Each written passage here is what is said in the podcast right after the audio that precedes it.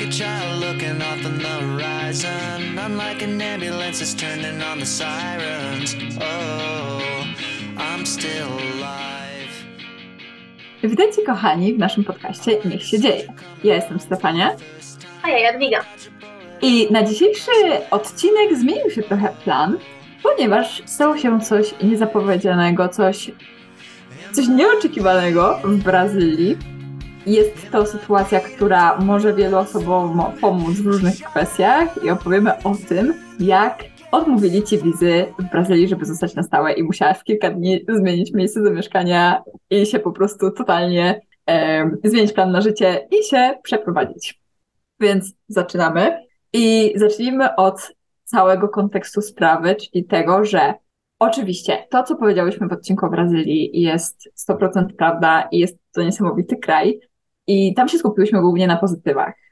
Ale w trakcie, dopóki nie doszło do tego punktu kulminacyjnego e, w no, w Policji Federalnej, kiedy ci e, odmówili wizy, przez cały ten okres w Brazylii tak naprawdę napotykałaś się, miałaś takie okruszki, że tak powiem, nieprzyjemnych sytuacji, a właściwie trochę więcej niż okruszki, które sprawiły, że zaczęłaś nawet rozważać powrót do Polski, co się nigdy. Dun, dun, dun, dun. Tak, co się nigdy wcześniej nie wydarzyło. I naprawdę musi się wiele stać, żeby to w ogóle, e, żeby to się zadziało. Więc zacznijmy najpierw od tego kontekstu i tak pokrótce tę historię, co się działo w Brazylii przedtem. Dokładnie. Ogólnie mogę powiedzieć, że przede wszystkim miałam dwa główne problemy. Pierwsze to wynajem, a drugie to biurokracja w Brazylii. Więc wynajem w Rio był mega ciężki, ponieważ był bardzo drogi, a jednocześnie o niesamowicie niskiej jakości. Więc koniec końców skończyło się tak, że mieszkałam w czterech różnych miejscach, w czterech różnych dzielnicach w Rio. Musiałam się sporo tam przeprowadzać, żeby w końcu znaleźć miejsce, w którym czułam się spokojnie i okej. Okay. I na początku mieszkałam z właścicielami i moim czwartym miejscem zamieszkania okazał się akademik, który znalazłam w Rio. I jest to trochę niecodzienny akademik, ponieważ jest to taki akademik wyższej klasy, powiedzmy, trochę lepszej jakości i tak dalej. Więc mieszkało mi się tam bardzo dobrze, jakość życia na wysokim poziomie, ale niestety jakim kosztem? Dość wysokim, ponieważ cena wynajmu tam była bardzo droga, ale już byłam w takim momencie, że wiedziałam, że wynajem w Rio jest strasznie ciężki, żeby znaleźć coś normalnego, więc zdecydowałam się zamieszkać w tym akademiku. Tak, i ja Cię właśnie odwiedziłam, kiedy byłaś w tym akademiku i byłaś bardzo szczęśliwa. W końcu znalazłaś ten spokój psychiczny i mogłaś mieć swoją rutynę i w końcu to się nadarzyło w Brazylii. I do tego jeszcze wrócimy, co się później, jak się te losy przeplatają. Więc dochodzimy do momentu, kiedy kończy Ci się wiza turystyczna i chcesz zostać dłużej w Brazylii i szukasz rozwiązań, czytasz mnóstwo o tym w internecie i miałaś pewien plan, szczególnie podsycany pod, przez Twojego trenera tańca. Więc teraz opowiemy o tym planie, e, planie A, którym była Wiza pracownicza. Ponieważ na początku byłam właśnie turystka, trzy miesiące, przedłużyłam o kolejne trzy miesiące, więc mogłam zostać maksymalnie pół roku do 28 kwietnia 2023 roku. To jest ważna data, bo ona jeszcze w tym odcinku wróci. I tak jak wspomniałaś, moim pierwszym planem, żeby zostać w Brazylii na trochę dłużej, czyli powiedzmy dodatkowy rok, była wiza pracownicza. I było to spowodowane tym, że miałam sporo już znajomych w Brazylii, a więc dużo znajomości, więc stwierdziłam, że może uda się znaleźć jakąś osobę, która by podpisała ze mną kontrakt i dzięki temu mogłabym otrzymać wizę pracowniczą. I jako, że ja mam już pracę na pewnym to za bardzo nie mam czasu, żeby pracować na jeszcze jakimś innym stanowisku w innej firmie. Więc powiedzmy, że to brzmiał jako taki w miarę sensowny plan, który właśnie był podsycany przez różne osoby, między innymi właśnie przez mojego trenera, który mi obiecywał, przepraszam za wyrażenie, ale gruszki na wierzbie. Mianowicie to były obietnice bez pokrycia, ponieważ stwierdził, że ma koleżankę, która jest profesorką na uniwersytecie, która ma kontrahty i różne znajomości i mogłaby pociągnąć za pewne sznurki i na pewno by się taki kontrakt udało bez problemu mi załatwić. I tutaj dochodzimy do takiego punktu, w którym muszę stwierdzić, że nienawidzę, gdy osoby obiecują coś, czego nie potrafią dotrzymać. Mm. Uważam, że jest to bardzo złe zachowanie, Bo co innego jest, kiedy ktoś przychodzi do jakiś problem i ty jesteś na takiej pozycji, że po prostu jesteś wspierająca i wysłuchujesz i starasz się znaleźć jakieś rozwiązanie, ale nie dajesz tej takiej, wiesz, stuprocentowej pewności, że to na pewno zadziała, to jest super opcja, to na pewno pójdzie ok.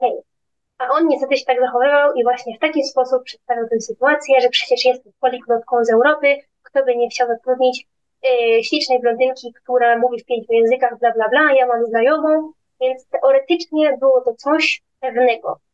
Mhm. A jak przyszło co do czego, to niestety okazało się, że już tak pięknie i kolorowo nie było. Tak, to jest jednak ta cecha wspólna latynosom, o której rozmawiałyśmy i o, o której każda z nas się e, przekonała e, na, na własnej skórze, bo też w Meksyku dużo razy słyszałam, tutaj jest wszystko możliwe, jak chcesz, to nawet możesz sobie, nie wiem, dyplom kurczę lekarza yy, załatwić. Oczywiście ja nie chciałam, tu nie o to chodziło, ale to są tego typu dosłownie teksty, że nie no, tutaj w Meksyku, tutaj w Brazylii, to jest latam, tutaj wszystko jest możliwe. A jak przychodzi co do czego, to faktycznie się okazuje, że, że jest to trudniejsze, albo że osoba, która by miała nawet chociaż trochę tutaj w tym przypadku jakoś nagiąć coś, żeby ci dać ten kontrakt, okazuje się to już za trudne. I okazuje się, że a jednak nie. I jednak to jest taka cecha, gdzie my, tutaj tak powiem, generalnie my Polacy, yy, raczej nie obiecujemy rzeczy, których nie wiemy na 100%, że jesteśmy w stanie spełnić, prawda? Szczególnie jak ktoś się tego chwyta jak brzytwy, bo tonący brzytwy się chwyta, nie? I że to jest po prostu taka serio opcja ratunkowa, to my nie obiecujemy tak łatwo, że a to na pewno wyjdzie, tak jak ten trener tutaj ci, jak to później wydedukowałaś, wiele czasu tak, tak, naprawdę zmarnował. Bo cię no, zwodził, tak. Dokładnie i przez to y, jakby zawiesiłaś się na tej opcji i przez to później miałaś mniej czasu, żeby eksplorować te inne opcje, bo on był przekonany, że tutaj ta opcja tego kontraktu wyjdzie i ona koniec końców nie wyszła i pojawił się tak. plan B. Tak, i jeszcze w ogóle zanim pojawił się pan B, to próbowałam też z innymi moimi znajomymi, ponieważ on stwierdził, że no słuchaj, generalnie próbowałem rozmawiać z moją tą koleżanką, ale ona nie chciała za bardzo rozmawiać, to, był nie, to nie był w ogóle jej dzień, e, chyba mógł spróbować następnym razem i to był ten moment, w którym do mnie dotarło, dobra, koniec, już przestaję na nim w ogóle polegać, muszę to zrobić tak czy siak i tak sama. I on mi powiedział, że no, ale zapytaj się, wiesz, z tym twoim akademiku, View Living, różnych osób, przecież są tam osoby, które mają własne firmy, może komuś by się udało, więc rozmawiałam z paroma osobami i na początku wszyscy są właśnie tacy hop do przodu, tak, wiesz, bez problemu, to jest tylko kontrakt, tak, a udałoby się to w twojej firmie zrobić? No nie, bo jeżeli przyszła jakaś kontrola albo coś tam, by ci tam nie było, to chyba, że ewentualnie byłoby to pod kątem jakiś na przykład freelancer, no to może. Mało tego, ci ludzie nie wzięli takiej rzeczy pod uwagę, że w sumie zatrudnienie osoby kosztuje. Nie wiem, jak to jest w Brazylii, ale w Polsce to kosztuje i każdy tak naprawdę kontrakt kosztuje po prostu. E, to znaczy kontrakt. Tutaj ja to tak mówię skrótem myślowym, mówię o umowie, tak? Więc tak naprawdę zatrudnienie każdej osoby wiąże się z jakimś kosztem po prostu rejestracyjnym i później tak. no jakimiś e, z tego też tytułu jakąś biurokracją, wypełnianiem dokumentów i właśnie później kontrolami i tak dalej, i tak dalej. I te osoby nawet nie brały tego pod uwagę. Tak, i wiesz co, to jest właśnie coś, czego ja się osobiście bałam, jak wiesz, było, że nie, to będzie takie proste, a ja myślałam sobie, no generalnie procedury wizowe nie są proste, musisz zapewnić dużo dokumentów. I wiesz, ja czytałam wymagania na stronie i wiedziałam, że ta firma musi również przedstawić pewne dokumenty. I mówię, kto teraz będzie chciał to zrobić tak po prostu, wiesz, ze swojej dobrej woli, dla kogoś, kto tak naprawdę nie zna i z którego nie będzie mieć żadnych benefitów, żadnych, wiesz, korzyści, nie? A dodajmy do kontekstu, że właśnie to nie był tylko ten trener, co miał właśnie znajomą, co pracuje na uniwersytecie, ale miałaś też e, kolegę, który ma swój startup, więc ma organizację. Tak. Drugi kolega chyba też miał startup albo inną firmę, więc też organizacja. Były tak, naprawdę on miał, On mhm. miał agencję podróży. Mhm, więc były możliwości takie naprawdę namacalne, że te osoby to po prostu były osoby kierujące organizacjami, nawet małymi, ale to nadal jest organizacja, która z tego po prostu może, y, może zatrudniać ludzi. Okej, okay, więc dochodzimy do planu B, kiedy się zorientowałeś, że tak naprawdę to faktycznie są takie obiecanki, cesanki i czas na wizę studencką. Dokładnie. Stwierdziłam, że w takim razie to może być po prostu prostsze, bo najzwyczajniej świecie znajdę sobie uniwersytet, znajdę jakiś kierunek zapiszę się, zapłacę i to będzie oficjalnie, tak, oficjalnie, legalnie wszystko tak jak trzeba i że to przejdzie. Tylko, że wiąże się to z pewnymi kosztami, ponieważ żeby studiować na przykład publicznie i za darmo w Brazylii i w wielu innych krajach latam, no to niestety jest bardzo ciężko się dostać. I to jest problem w ogóle latynotów z edukacją, że często jest niewiele uniwersytetów publicznych, które są dostępne dla jakby szerszej populacji, przez co jest o wiele mniej miejsc i ciężej się dostać, przez to jest właśnie ten problem z edukacją, nie? Więc pozostała mi opcja uniwersytetów prywatnych, za które bym musiała zapłacić, a jako, że nie jestem studentką z wymiany jakiegoś, wiesz, Erasmusa czy coś, no to musiałabym wszystkie te koszty pokryć z własnej kieszeni, plus oczywiście wszystkie pozostałe koszty życia. Więc wiadomo, chciałam to zrobić po najniższych kosztach możliwych, więc zaczęłyśmy szukać z moją koleżanką różnych studiów w Brazylii. No i okazało się, że studia online wychodzą najtaniej. Tylko, że no tu się właśnie pojawiała wątpliwość, czy oni zaakceptują wizę online, czy nie, ponieważ na dobrą sprawę mogłabym, nie musiałabym mieszkać w Brazylii. Więc mój znajomy powiedział, że jego mama jest prawniczką i że może to dla mnie sprawdzić. I ona generalnie dała właśnie tam różne dekrety, stronę rządową, stronę Policji Federalnej i powiedziała, że zgodnie z tym, co napisane w prawie i zgodnie z konstytucją brazylijską, zarówno kurs osobisty, jak i kurs online mają taką samą wagę w świetle prawa i oba są ważne i oni powinni zaakceptować. Oba.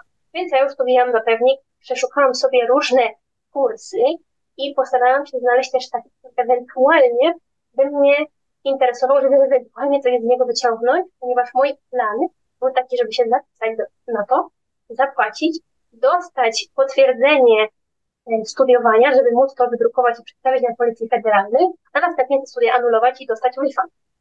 Mhm. Tylko, że nie pykło, e, ponieważ niestety jest to uniwersytet w całości online, z którym jest się ciężko skomunikować i skontaktować, gdy dochodzi do takich rzeczy, ponieważ nie da się do nich dodzwonić. Próbowałam, na hmm. maile za bardzo nie odpowiadają, na czat nie odpowiadają, na Facebooku też do nich pisałam i też nie odpowiadają. Więc koniec końców nie udało mi się tego anulować. Jeszcze przeszłam przez problemy z płatnością, ponieważ żeby zapłacić za te studia, musiałam użyć karty kredytowej. I użyłyśmy chyba trzech, czterech różnych kart z moją siostrą, dwie kredytówki i na wszelki wypadek spróbowałyśmy jeszcze jedną, czyli dwoma kartami debetowymi. Żadna nie przeszła, ponieważ była to karta zagraniczna. I koniec końców mój znajomy z Brazylii się zaoferował, że on zapłaci za mnie i poda swoje dane karty. Więc to jest w ogóle dla mnie coś, co jest niesamowite, że on sam w ogóle to zaproponował, ja się go o to nie prosiłam i on sam powiedział, że nie ma problemu, możemy użyć mojej karty i mi też powie. Mhm. Więc podaliśmy jego, jego numer karty, w ogóle w tym tygodniu mu wysłałam koniec końców całą tę kasę, bo jeszcze do końca się spodziewałam, że może się uda te pieniądze odzyskać. No ale się nie udało, więc trudno. Mhm. Okej, okay, więc dochodzimy do momentu, kiedy masz załatwiono, załatwione studia i drukujesz te dokumenty, które też no, trzeba było wybrać, bo tak jak komentowałaś, była opcja wizy dla studentów lub rezydencji dla studentów. I wydrukowałaś tak naprawdę dokumenty i z tego, i z tego, żeby pójść na Policję Federalną. Dokładnie, bo na stronie nie było za bardzo wyjaśnionej różnicy między nimi, więc stwierdziłam, że się przygotuję porządnie wydrukowałam list, y, listę zarówno jedną, jak i drugą. No i dotarłam na Policję Federalną i zapytałam się funkcjonariusza, jaka jest różnica między nimi. I on mówi, że nie ma żadnej różnicy. Co po całej tej sytuacji z nim jestem w stanie pomyśleć, że on nie do końca był odpowiednio wykwalifikowany i mógł mi powiedzieć równie dobrze jedną wielką bzdurę, ponieważ dlaczego na jednej stronie są dwa typy wizy, nazywają się inaczej i nie mają dokładnie tych samych dokumentów. Jaka jest różnica między nimi musi? Więc Pojawiłam się na Policji Federalnej, starałam się przygotować do tego na maksa, jak się tylko dało, więc przeczytałam to na różnych stronach, przygotowałam wszystkie dokumenty, które musiałam przygotować, ubrałam się odpowiednio elegancko i tak dalej. Przyjechałam oczywiście punktualnie i tak dalej. Bałam się, że coś nie pójdzie, że wystąpi jakiś problem i w głowie miałam przygotowane różne scenariusze. Ale niestety żaden z tych scenariuszy nie wypadł, ponieważ to, co nie pykło, to, co się nie udało koniec końców, to wyszło coś zupełnie innego ponieważ wręczyłam dokumenty, posiedziałam, poczekałam, zawołali mnie i pan mówi, że ale pani się zapisała na kurs online, a kursów online nie akceptujemy do wizy studenckiej. Powiem szczerze, że w tamtym momencie to trochę mi się zawalił świat, bo to jest coś, czego się totalnie nie spodziewałam, bo koniec końców miałam pomoc ze strony prawa. Prawniczka mi potwierdziła, że może być tak. Więc to jest coś, co ja całkowicie, wiesz, wyrzuciłam z głowy, że może pójść nie tak. Więc on mnie tak totalnie zbił z pantołyku, że ja nie wiedziałam, co mu odpowiedzieć. I mówię, ale jak to? I on mówi, no, no tak to, jakby mogłaby Pani równie dobrze ten kurs kursować z Pani własnego kraju, nie musi Pani mieszkać wtedy typu Brazylii. I ja mu powiedziałam, próbowałam sobie wyjaśnić, że ale ja poprosiłam o pomoc prawniczkę i ona sprawdziła informacje na stronie Rządowej Policji Federalnej i powiedziała, że w świetle prawa one są równoważne. To chyba było coś, co go totalnie, nie wiem, Rozjuszyło. Rozruszyło, bardzo dobre słowo. Ponieważ powiedział mi wtedy taki właśnie rozruszony, zły, że ale dlaczego pani generalnie nie wybrała po prostu kursu zwykłego osobiście, a ja jako, że nie przygotowałam na taki scenariusz, to odpowiedziałam, nie wiem. I potem myślałam sobie, nie no, muszę podać jakiś logiczny argument. Powiedziałam, że ponieważ był tańszy. I jak słynne nasze polskie przysłowie mówi, mówi mądry Polak po szkodzie. Potem jak oczywiście zaczęłam sobie myśleć o tej sytuacji w głowie, to mogłam powiedzieć tyle rzeczy. No bo wie pan, ja tutaj jestem nie jako student zmiany, nie mam stypendium, wszystko płacę z własnej kieszeni, więc szukałam najbardziej taniej opcji, żeby móc studiować Brazylii sytuacja stresowa i wychodzą takie stawki. W każdym razie ten gość już nie wiedział, co mi powiedzieć, więc zawołał jakiegoś swojego zwierzchnika, który generalnie prawie, że zaczął na mnie krzyczeć. Był mega niemiły, bardzo niesympatyczny i zaczął w ogóle odpowiedzeniami, że jeżeli chcę udowodnić, że Policja Federalna popełniła błąd, to muszę wytoczyć proces sądowy. Ja no, nie ukrywam, że zestresowałam się strasznie tą sytuacją i mega się wystraszyłam, bo to w ogóle nie było, wiesz, moje zamierzenie, to nie była moja intencja, żeby im udowodnić, że oni coś zrobili nie tak, ja wiesz. Chciałam po prostu im pokazać, że zrobiłam wszystko Zgodnie z prawem po prostu, żeby przedłużyć wizę. To było No, bardziej więc- na zasadzie nie ma nic kontra temu, żeby to przedłużyć, więc dlaczego by nie przedłużyć? A oni to odebrali jako atak. No, dokładnie. Więc koniec końców kazali mi usiąść, czekać, potem znowu przyszedł ten sam pierwszy y, gość i powiedział, że nie opłaciłam wszystkich opłat, ponieważ żeby dostać wizę musisz y, ujść dwie opłaty, ja, op- ja opłaciłam tylko pierwszą. I teraz dlaczego? Ponieważ rozmawiałam z trzema osobami z Juliving, które również były właśnie na wizie studenckiej i wszystkie powiedziały mi, że one nie zapłaciły tej drugiej, tej mniejszej kwoty i że oni nie mieli z tym problemu, to koniec końców nie jest w ogóle potrzebne.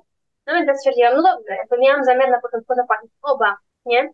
Ale jako, że usłyszałam to od trzech osób, to mówię, dobra, no to spróbujemy, zapłaciłam tylko jedną.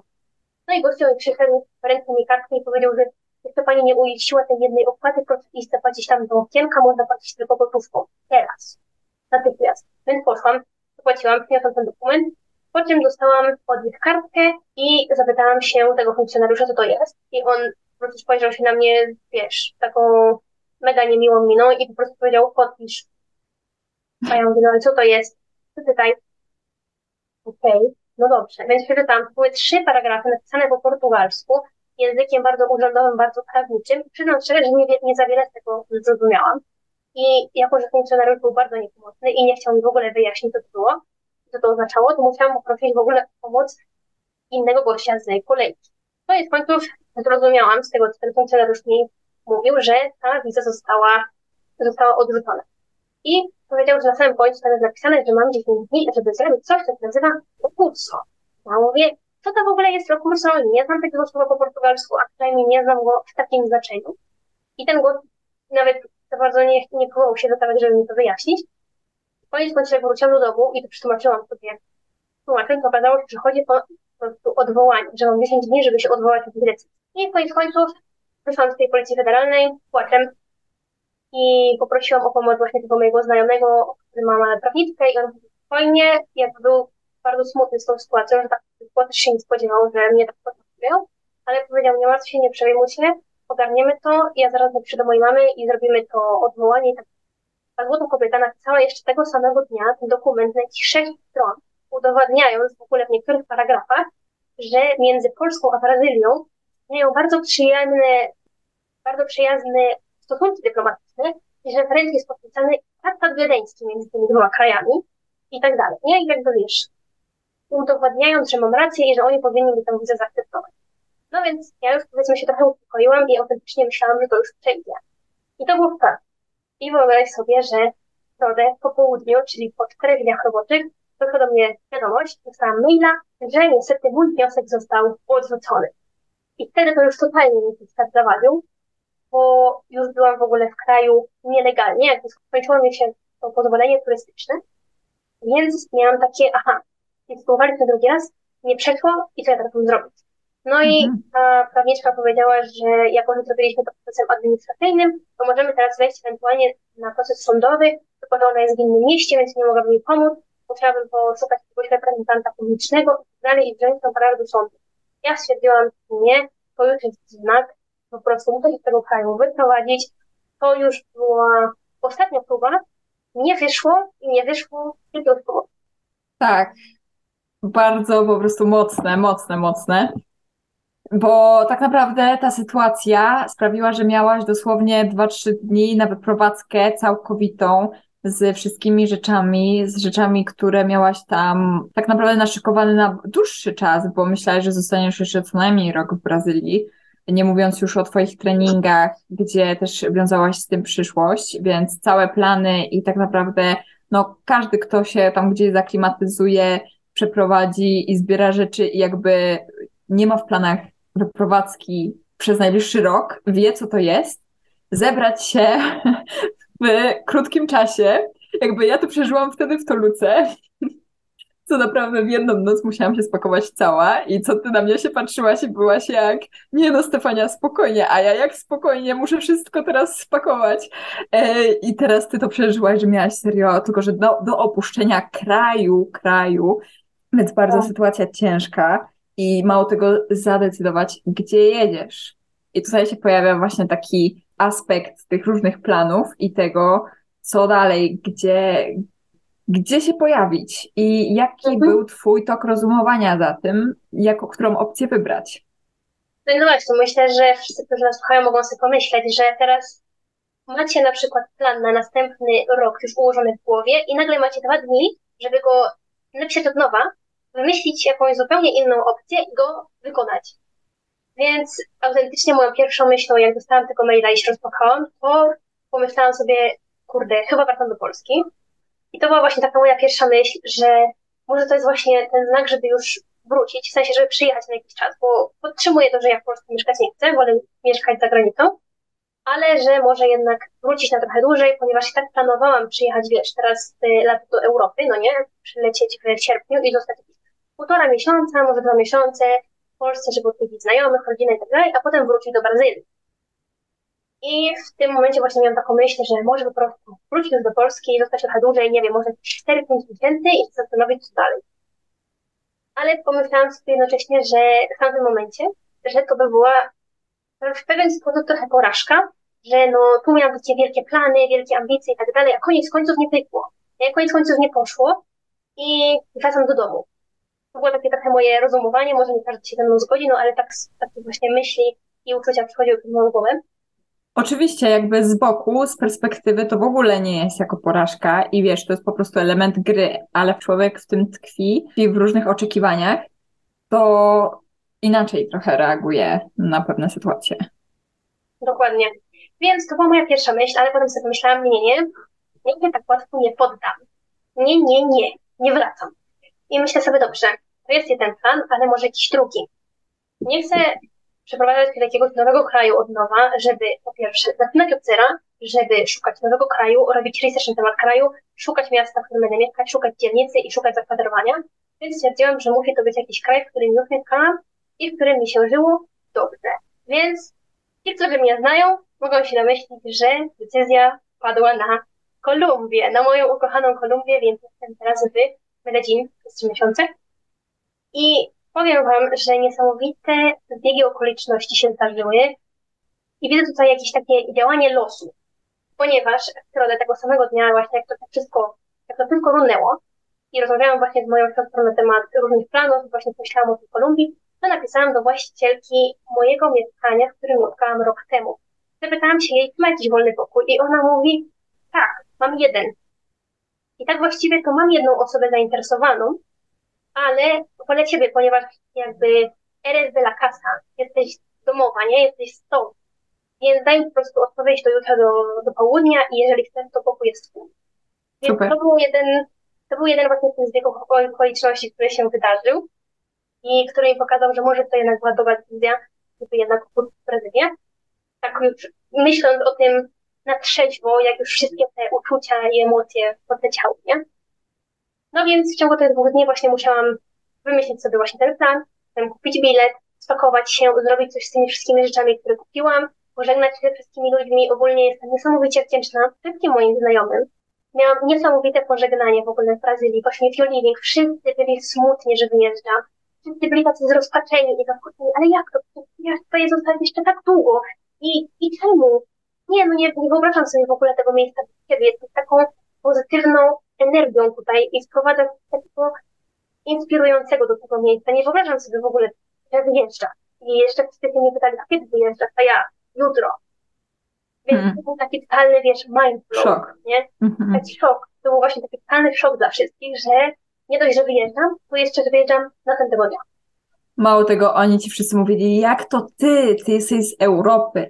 I tutaj się pojawia bardzo ciekawy wątek, który jeszcze y, podsumujemy później, ale właśnie to, jakim cudem ciebie wyrzucają? Przecież jakim cudem tobie nie przydłużyli wizy? I to jest to, co się bardzo pojawia w latam, że oni faktycznie na nas patrzą jak, jak na jakichś bogów, że jak, jakim cudem my w ogóle tutaj musimy prosić o jakieś pozwolenia, co jest strasznie smutne, bo prawda jest taka, że oni się ciągle tak naprawdę ubiegają o jakieś wizy y, poza swoimi państwami, y, w sensie poza swoim państwem, z którego są, tak, żeby pojechać gdzie indziej, wszędzie muszą mieć wizy. I jest to dla nich normalne, dla nas w Unii to nie jest tak normalne. Poza Unią, no to no dobra, muszę poprosić wizę, ale dobra, dadzą mi ją i bez przesady. I rzadko się stykamy z odrzuceniem wizy. A jak to się dzieje, no to jest faktycznie trochę y, szok i niedowierzanie, ale jest to mimo wszystko jakiś mm, normalny proces. Pod takim kątem, że w sensie to nie jest taka rzecz rzadka, o, bym powiedziała na świecie ogólnie, tak? a faktycznie oni byli w szoku totalnie i widać tutaj niestety taką trochę takie kasty, nie? Jak oni to traktują i to jest bardzo przykre i to trochę tak, tak nie wspomniałyśmy o tym po hiszpańsku, bo nam po prostu nie chcemy tego poruszać, tego tematu zbytnio, ale widzimy tutaj dużo takiej niesprawiedliwości, która no. i ich mindsetu, podejścia, w jakim oni się mindsetie wychowują trochę, jeśli chodzi o Europę versus Latam. Dokładnie. Niestety właśnie dla wielu latynosów Europa jawi się jako taki istny raj, w którym poziom życia jest niesamowicie wysoki i tak dalej. I oczywiście w wielu kwestiach mają rację. Ja na przykład właśnie po mieszkaniu w Ameryce Łacińskiej o wiele bardziej doceniam fakt bycia Europejką i mieszkania w Unii Europejskiej, ponieważ w tej chwili Europa pod tym kątem jawi mi się jako takie proste miejsce do życia dla nas. W sensie, że nie wiem, jeżeli chcę mieszkać we Francji, to nie muszę prosić o wizy. Na przykład, jeżeli kupuję lot do Francji, to kupuję jeden lot, jeżeli chce zostać na dłużej. Nie muszę im od razu na granicy pokazać, że pani, ale pani może zostać tylko maksymalnie trzy miesiące, ma pani bilet wylotowy, mm-hmm. gdzie w latami niestety musiała mieć bilet wylotowy tak, ten one z każdego ticket. kraju. Tak, a u nas możemy właśnie mieć ten one-way ticket. Aha, aha.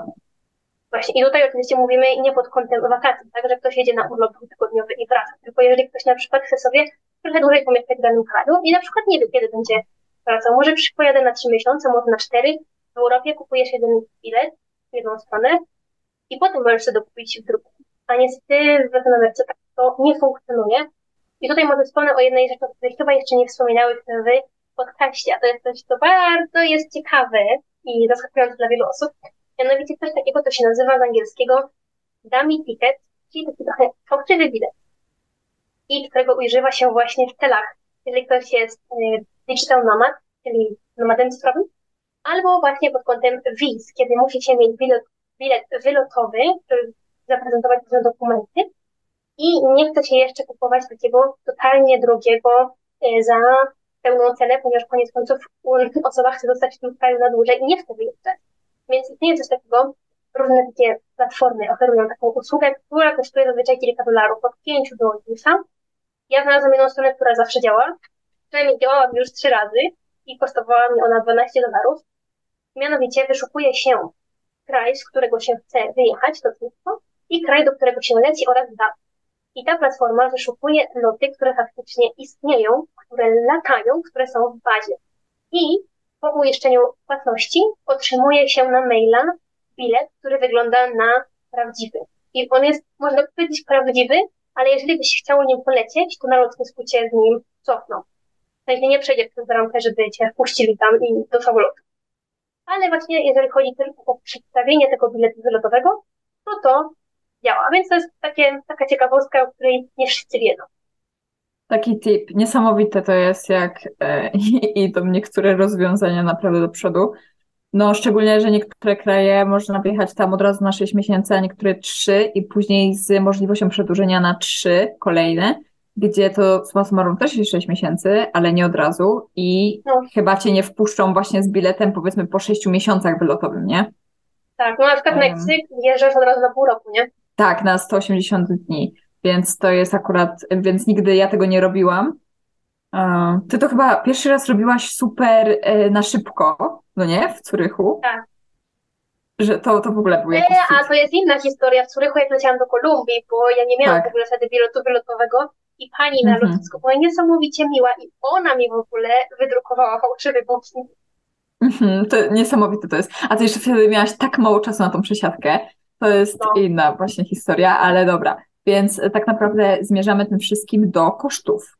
Bo y, no to już wiemy, miałaś kilka dni na, na reorganizację życia i pojawiają się pewne kwestie, bo miałaś na przykład kontrakt e, podpisany z twoją tą rezydencją studencką do końca lipca bodajże, więc kontrakt zakładał, że będziesz płaciła za te miesiące, więc to była jedna sprawa. Inna sprawa to było, że przeszłaś przez biuro policji jeszcze przed wylotem, dosłownie dzień przed wylotem i co ci wtedy powiedział ten policjant, że jesteś tam nielegalnie i No więc właśnie, jak dostałam tę odpowiedź w środę, to w czwartek od razu o 8 rano poszłam na Policję Federalną, żeby się zapytać o parę rzeczy i rozwiać kilka moich wątpliwości.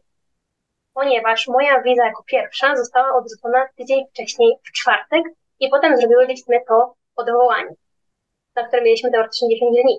Więc w świetle prawa i w świetle tego, co mi wszyscy mówili, to na czas tego odwołania ja mogłam zostać legalnie w Brazylii. No i jak to odwołanie zostało odrzucone i okazało się, że jednak muszę z tego kraju się wydostać, dosłownie wydostać, no to stwierdziłam, że mam czas do soboty bądź do niedzieli, ponieważ tak podliczyłam, że od czwartku to, będzie albo sobota, albo niedziela. Więc postanowiłam pójść właśnie na, do tej Policji Federalnej i się zapytać, czy 10 dni liczy się od tego dnia, kiedy dostałam ten papier, czyli w czwartek, czy od piątku, ponieważ od tego będzie zależało, czy muszę wyjechać w sobotę, czy w niedzielę. Dla mnie miało duże znaczenie, czy na przykład będę już musiała zapłacić jednodniową karę, czy nie. I niestety pan na Policji Federalnej dał mi odpowiedź, której się nie spodziewałam, ponieważ powiedział mi, że ja jestem nielegalnie już tydzień, ponieważ to się liczy od dnia, w którym dostałam ten pierwszy papier, że ta wiza została odrzucona. Więc to oznaczało, że ja już w tamtym momencie, w czwartek, siedziałam 7 dni nielegalnie. nielegalnie i że za każdy dzień musiałam zapłacić grzywnę. I teraz bardzo ciekawa sytuacja. Ile ta grzywna kosztuje w Brazylii? Kiedyś ona kosztowała 5 reali, ale z tego, co wyczytałam w internecie Za dzień. za dzień, tak, 5 reali za dzień, i z tego, co wyczytałam w internecie, z historii różnych podróżników, to wyszło, że ta grzywna wzrosła z 5 reali za dzień do 100. Więc myślę, że możecie sobie wyobrazić skalę tego problemu, jeżeli zostaniecie sobie 1, 2, 3 dni, jak to wynosi zaledwie 5 reali, a jeżeli zostaniecie tydzień. No więc generalnie na przykład wszyscy byli w szoku, że ale jak to musisz opuścić kraj, nie możesz zostać dłużej? I ja im mówię, no słuchajcie, generalnie jakbym chciała, to ja nawet mogę miesiąc tutaj zostać dłużej, tylko że muszę zapłacić grzywnę. A jeżeli ta płata faktycznie wynosi 100 reali na dzień i zostanę sobie na przykład dodatkowy miesiąc, to to jest 3000 reali za mandat. Więc był ten problem. No i to jest kolejna kwestia, którą się zapytałam tego pana na Policji Federalnej i jego odpowiedź była jednym wielkim hitem. On mi odpowiedział, że ta grzywna wynosi od 5 do 20 reali za dzień. A ja mówię, ale jak to od 5 do 20? A on mówi, no bo to wszystko zależy od urzędnika, z którym będziesz rozmawiać. Jeden ci powie, że to jest 5 reali, drugi 15, a trzeci 20. Więc mówię, no super, świetnie, że to w tym kraju jest tak totalnie nieuregulowane. W każdym razie powiedziałam mu, że przeczytałam historię w internecie, że to jest tak naprawdę 100 reali. On mówi, nie, nie, nie, to jest od 5 do 20, e, maksymalnie 20, więcej niż to nie będzie. Podkreślam tutaj, ponieważ to za chwilę wróci. To jest Mhm. urzędnik, który mi dopowiedział na Policji Federalnej i ja już wtedy miałam takie, wiecie, przemyślenie, kurde, on mi mówi jedno, a ja czytałam drugie. Coś Tak. czuję, że tu jest coś nie tak. Tym bardziej, że już wcześniej się zdarzyły takie, mm, że tak powiem, nieprawidłowości i pewne minięcia. No, i to jest jeden hit, który mi powiedział. I teraz druga, która pokazuje, jakimi oni są wrednymi osobami, żeby nie powiedzieć gorzej.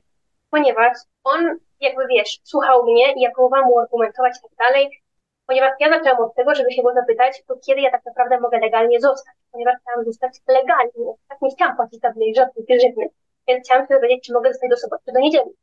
On mi mówi, że no, już pani jest nielegalnie, tak, już pani musi płacić. I mówi do mnie takim totalnie nonszalanckim tonem, no skoro pani tak bardzo nie chce płacić, to pani nie musi. Może pani zapłacić, jak pani wróci do Brazylii na lotnisku przy wieście. Ja mówię, okej, okay, ale ja czytałam historię, że ta grzywna wzrasta z każdym dniem. Że na przykład były takie historie osób, które wyleciały z Brazylii, nie udało im się zapłacić na lotnisku, powiedzmy, grzywny za trzy dni, no nie, więc załóżmy nawet 15 reali, tak? I potem wrócili i na lotnisku im powiedzieli, że ich grzywna wynosi 3000 i na przykład musieli z tym pójść do sądu. I ja mu to powiedziałam, i czytałam takie historie, że ta grzywna rośnie. I on się spojrzał i powiedział tylko, no tak. Hmm. Więc Nawet... oni wiedzą. Mhm. I nic ci nie powiedzą na ten temat. Mm. No tak, warto, e, dlatego warto słuchać tego podcastu, żeby się dowiedzieć takich smaczków i faktycznie jeśli ktoś, bo na przykład ja wiem, że e, jak ty próbowałaś, no tam szukałaś różnych źródeł, jeśli chodzi o przedłużenie tej wizy, to właśnie um, przeryłaś cały internet pod tym kątem i właśnie znałaś różne historie i różne warianty, jak to się może potoczyć, więc e, no faktycznie to jest teraz taki najbardziej zupdate'owany chyba takie zupdate'owane źródło na ten moment, jak to wygląda, ale faktycznie to się może zmienić, sytuacja jest bardzo dynamiczna. No Więc... i właśnie, koniec końców, ile zapłaciłam tej grzywny? no właśnie. Się zapytać. To jest też hit, ponieważ to jest ani to, co ja wyczytałam w internecie, ani to, co powiedział mi ziomek na Policji Federalnej. Łącznie ta grzywna wyniosła mi 485 reali za tydzień, co łącznie przeliczając wychodzi 70 reali za dzień. Więc osobiście uważam, że Brazylia to jest jeden wielki kraj kontrastów i każdy sobie nawzajem przeczy. Jedna osoba ci powie jedno, a druga powie ci coś zupełnie innego. Mhm. Okej, okay. i już teraz dochodzimy właśnie do, tych, do tego momentu kosztów, długów i tak dalej. Ja myślę, że jeszcze warto wspomnieć, jak ta pani ci zakomunikowała ten koszt tej grzywny na lotnisku, bo już byłaś na lotnisku i ona przyszła z kartką, ok, to jest to 485 reali, o których właśnie powiedziałaś. I się zapytałaś, no dobrze, proszę Pani, a mogłaby mi Pani przeliczyć, ile to wychodzi za dzień, nie? Żeby sprawdzić, właśnie czy to, bo to ani nie było 5, ani 20, ani 100, a Ty nie mogłaś użyć telefonu, żeby to sobie obliczyć, ile to w końcu wyszło. I ona co zrobiła? Otworzyła Google i zaczęła wpisywać, ile wynosi grzywna w Brazylii. Ja autentycznie miałam ochotę zrobić jednego wielkiego facepalma, bo mówię, jakim cudem, ja jestem kurde na granicy, na lotnisku, rozmawiam z osobą, która która zajmuje się tym wszystkim na co dzień i ona nie jest w stanie mi odpowiedzieć, ile wynosi ta grzywna i sprawdza to w internecie. I mówię do niej, nie, nie, spokojnie, nie musi Pani tego szukać, niech Pani mi po prostu otworzy kalkulator i niech Pani przeliczy 785 na 7. I wtedy wyszło, że to wychodzi tam 70 reali. Tak, w domyśle takie, nie musi Pani tego szukać, ja już to robiłam i tam nie ma, że to jest 70 reali. Jakby proszę mi to obliczyć na kalkulatorze. No właśnie, yy, więc dochodzimy do momentu, kiedy już właściwie wylatujesz spakowana, gdzie to też był po prostu proces tu oddawania rzeczy, tu, tu pakowania, tu zostawiania i tak dalej, i tak dalej. I właśnie kwestia tego alojamiento, zakwaterowania, bo miałaś dwie opcje. Albo zerwać kontrakt i zapłacić za to grzywnę, oczywiście, co jest jak raz mi powiedziałaś, ja mam wrażenie, że w tym Brazylii płacę za wszystko grzywnę. E, nawet za bycie to płacę grzywnę. I to była jedna z takich głosówek faktycznie. E, albo płacić e, za każdy miesiąc jakby już do końca tego kontraktu, tak? I, i dzielnie płacić za zakwaterowanie, gdzie nie mieszkasz. Dokładnie. Więc to były takie dwie opcje. No więc właśnie, kontrakt mój był od lutego tego roku, 2023, do lipca, 6 miesięcy. I ja generalnie musiałam opuścić kraj na samym początku maja, więc już ten miesiąc się zaczął i tak dalej. I generalnie według kontraktu ja muszę im dać znać 30 dni przed, jeżeli chcę ten kontrakt zerwać. Tylko no jakby słuchając tej historii, myślę, że możecie się pomyśleć, że nie wiedziałam 30 dni wcześniej, że nie będę wyprowadzać. I próbowałam im to oczywiście wyjaśnić, naświetlić im całą tę sytuację. I powiedziałam im wszystkim tam, że, że moją intencją nie było zerwanie kontrakt, kontraktu, że ja chciałam zostać w Brazylii o wiele dłużej i byłam w procesie i tak dalej, ale że jako, że siła wyższa nastąpiła, no to muszę ten kraj opuścić i nie mam szans tutaj zostać. I czy jesteśmy w stanie dojść do jakiegoś porozumienia, wynegocjować coś lepszego, ponieważ jak zaraz Wam przedstawię liczby, to Wam kapy wpadną. Ponieważ ta grzywna jest niesamowicie wysoka. Mianowicie, jeżeli zdecydowałabym się zapłacić jeden miesiąc, czyli maj, plus tę grzywnę, która wychodzi mniej więcej za dwa miesiące, tylko że wychodzi trochę mniej, to musiałabym zapłacić około 7340 reali. Więc jeżeli policzycie sobie z tego 80%, to wyjdzie Wam złotą. Albo jeżeli chciałabym zapłacić do końca, czyli normalnie maj, czerwiec, lipiec, do końca kontraktu i nie, nie anulować niczego, to płaciłabym około 7800 reali. Plus, oczywiście, jako że wyprowadzam się z Brazylii, gdzieś muszę mieszkać, gdzieś muszę płacić czynsz i płacę w Medellin, tyle, że musiałabym tam zapłacić tę grzywnę, plus jeszcze czynsz normalny tutaj. Więc myślę, że możecie wyobrazić sobie skalę tych wszystkich kosztów, plus opłacanie tych wszystkich wiz. No nie ukrywam, że Brazylia bardzo mnie dużo kosztowała. Okej, okay, więc tak naprawdę to były te dwie opcje. Wyjeżdżasz z tej Brazylii, chcesz zapłacić tą krzywnę, co zostanie dłużej, ale pani ci mówi, nie można tu zapłacić. Dokładnie. Ja mówię, ale jak to? Ja jestem przygotowana, żeby tutaj zapłacić. Wymieniłam specjalnie moje dolary na reale, żeby zapłacić y, na lotnisku. Plus przygotowałam się na tę najgorszą opcję, bo nie chciałam, wiecie, jakby nie chciałam nastawić się, że na przykład to, co mi pan na Policji Federalnej jest prawdą, że wyjdzie 20 reali i wyjdzie na to, że ja mam pieniądze, żeby zapłacić 20 reali za dzień, a pani mi na lotnisku powie, że jest na przykład 40. Więc gotowałam się na, uwaga, 800 reali. Więc nie spodziewałam się, że wyjdzie poniżej 500. No i pani mi mówi, że ja u niej tego nie mogę zapłacić. A ja mówię, okej, okay, to mogę zapłacić za tym procesem migracyjnym. Dziś na lotnisku jest jakiś, nie wiem, bank 24-godzinny, jest taka kasa, a ona mówi, no, nie wiem, pewnie jakaś jest.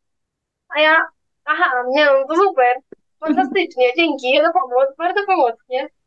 I potem rozmawiałam w ogóle z kelnerem właśnie w restauracji na tym lotnisku i on powiedział, że nie ma takiej opcji, by zapłacić na lotnisku, że kiedyś była, ale się już zamknęła i już się nie da.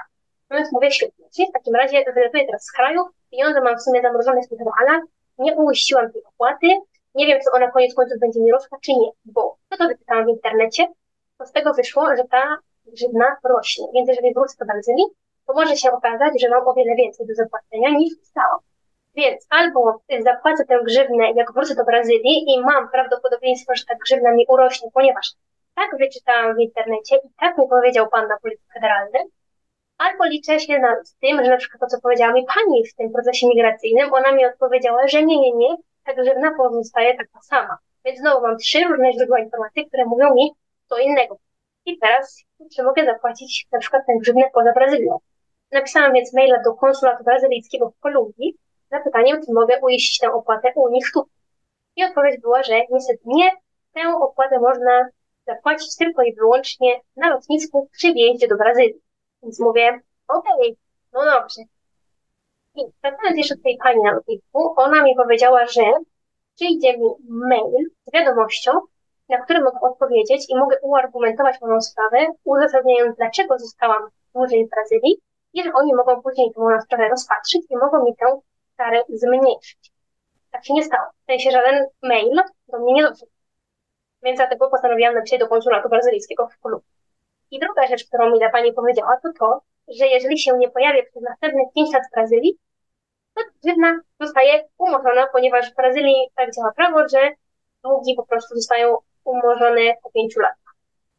Dobrze wiedzieć. To jest kolejny tip, który tutaj jeszcze się nie pojawił w tym całym researchu w internecie. I właśnie to się wiąże również z tym długiem, który się w akademiku stworzył. Dokładnie.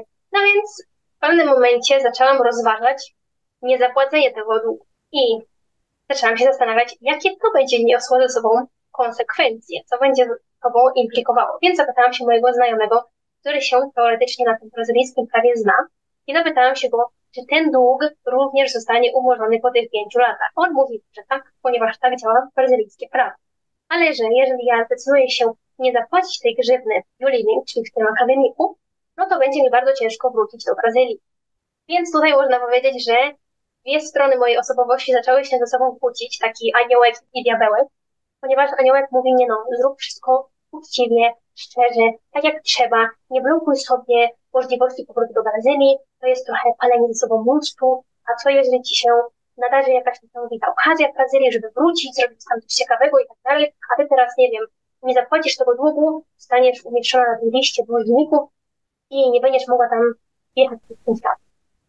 I z drugiej strony otwiera się taki diabełek, który ci mówi, no dobra, i w tej chwili stracisz 7 tysięcy złotych.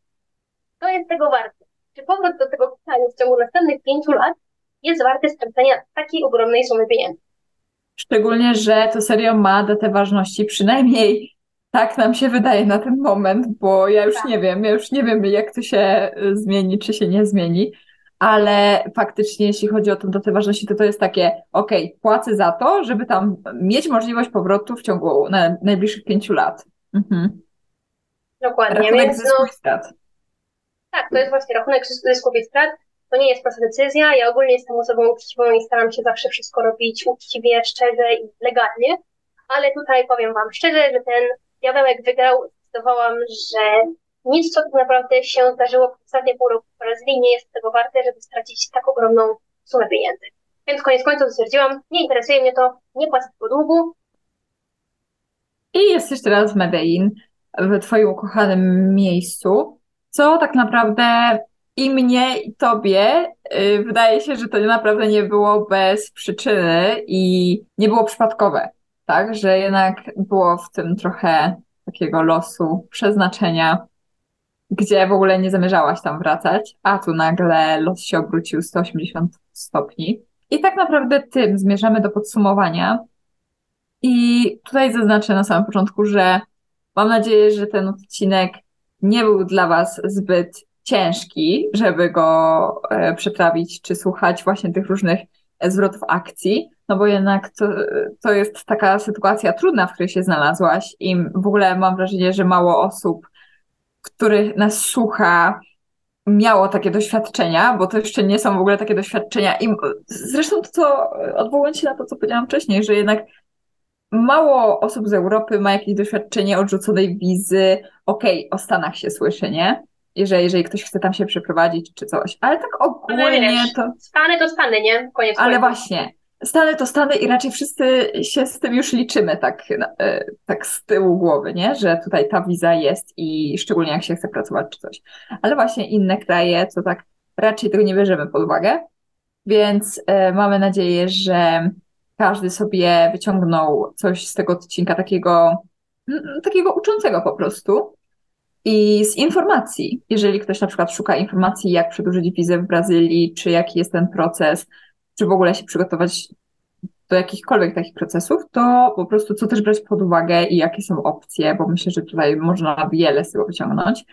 Więc takim, tutaj dodajemy takiego optymistycznego tonu i mimo, że ta sytuacja była bardzo trudna i sobie z nią poradziłaś bardzo dobrze, no i sam fakt, że jednak nic nie dzieje się bez przyczyny i że jak już coś takiego się dzieje i serio na każdym kroku po prostu idzie jak po grudzie, krótko mówiąc. Na każdym kroku po prostu jakaś przeciwność.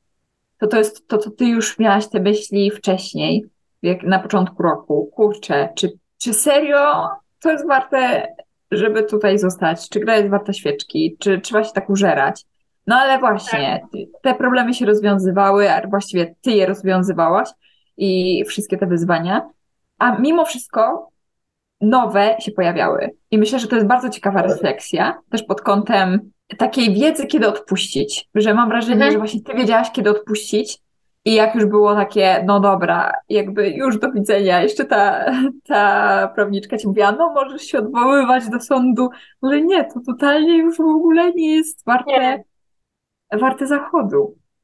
Dokładnie, wiesz co, właśnie osobiście uważam, że podjęłam dobrą decyzję w styczniu, gdzie w styczniu byłam tak załamana, że tobie powiedziałam w ogóle stara, wiesz co, ja autentycznie myślę nad tym, żeby wrócić do Polski i ty byłaś w takim szoku, mówisz, jak to? Przecież ty już przeszedł przez tyle tych problemów, nawet właśnie w Stanach było ci mega ciężko, że nie wiem, że to było bardzo kosztowne, koniec końców straciłam depozyt w ogóle 300 dolarów, ponieważ sprawka mi tak naprawdę ten depozyt ukradła. i powiedziałaś mi wtedy takie właśnie zdanie, że nie wierzysz, że w ogóle to bierz pod uwagę. W sensie przeszłaś już tyle rzeczy i nigdy nie miałaś takiej myśli, że myślałaś, żeby wrócić do Polski. Jak co się dzieje? I koniec końców jestem zadowolona, że zostałam, bo no, znalazłam opcję z tego akademiku, więc mogę powiedzieć, że trochę mi się naprawił ten wizerunek Brazylii. I też ten fakt, że ty mnie mogłaś tam odwiedzić w marcu, no to jakby dzięki temu te trzy miesiące mam trochę więcej tych wspomnień, plus powiedzmy, że miałam więcej treningów tanecznych, więc więcej się nauczyłam i tak dalej. Więc jestem z tego zadowolona. Ale ten cały proces właśnie na samym końcu mnie bardzo mocno psychicznie przybił. Był bardzo wyczerpujący ogólnie emocjonalnie i mentalnie. I nie ukrywam, że, że no, no to było ciężkie, serio. Jakby teraz już jestem w innym miejscu, już mam to częściowo za sobą, częściowo, bo jest ten, powiedzmy, ta sprawa z tą grzywną i w ogóle jest teoretycznie w powietrzu i w ogóle, ale w większości mam to już za sobą, więc patrzę na to trochę bardziej racjonalnie, z takim trzeźwym umysłem, a nie pod tego tak totalnie emocjonalnie, nie wiesz, w emocjach. Ale no nie było to proste.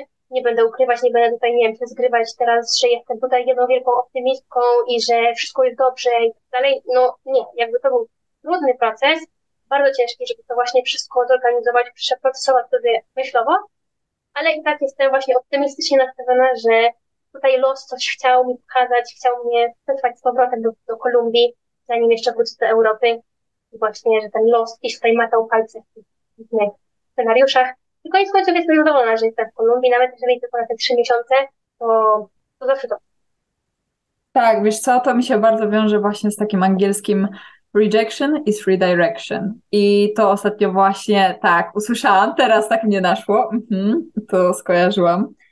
I właśnie to jest to, że kurczę, przekierowało cię. I oczywiście tu nie chodzi o to, że żeby się tak też odwoływać, a los tak chciał, nie? I raz się nie uda, a los tak chciał i w ogóle już uciekać albo zarzucać rzeczy, projekty i tak dalej.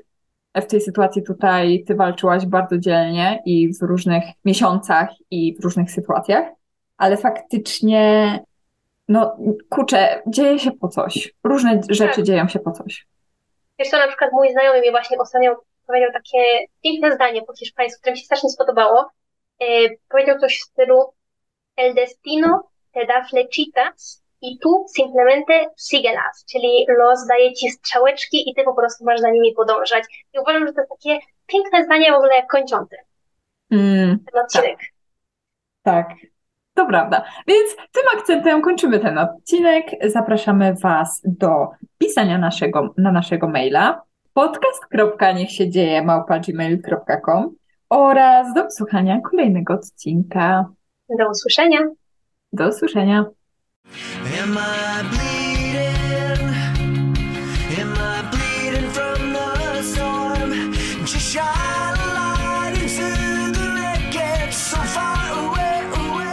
Cause I'm sad.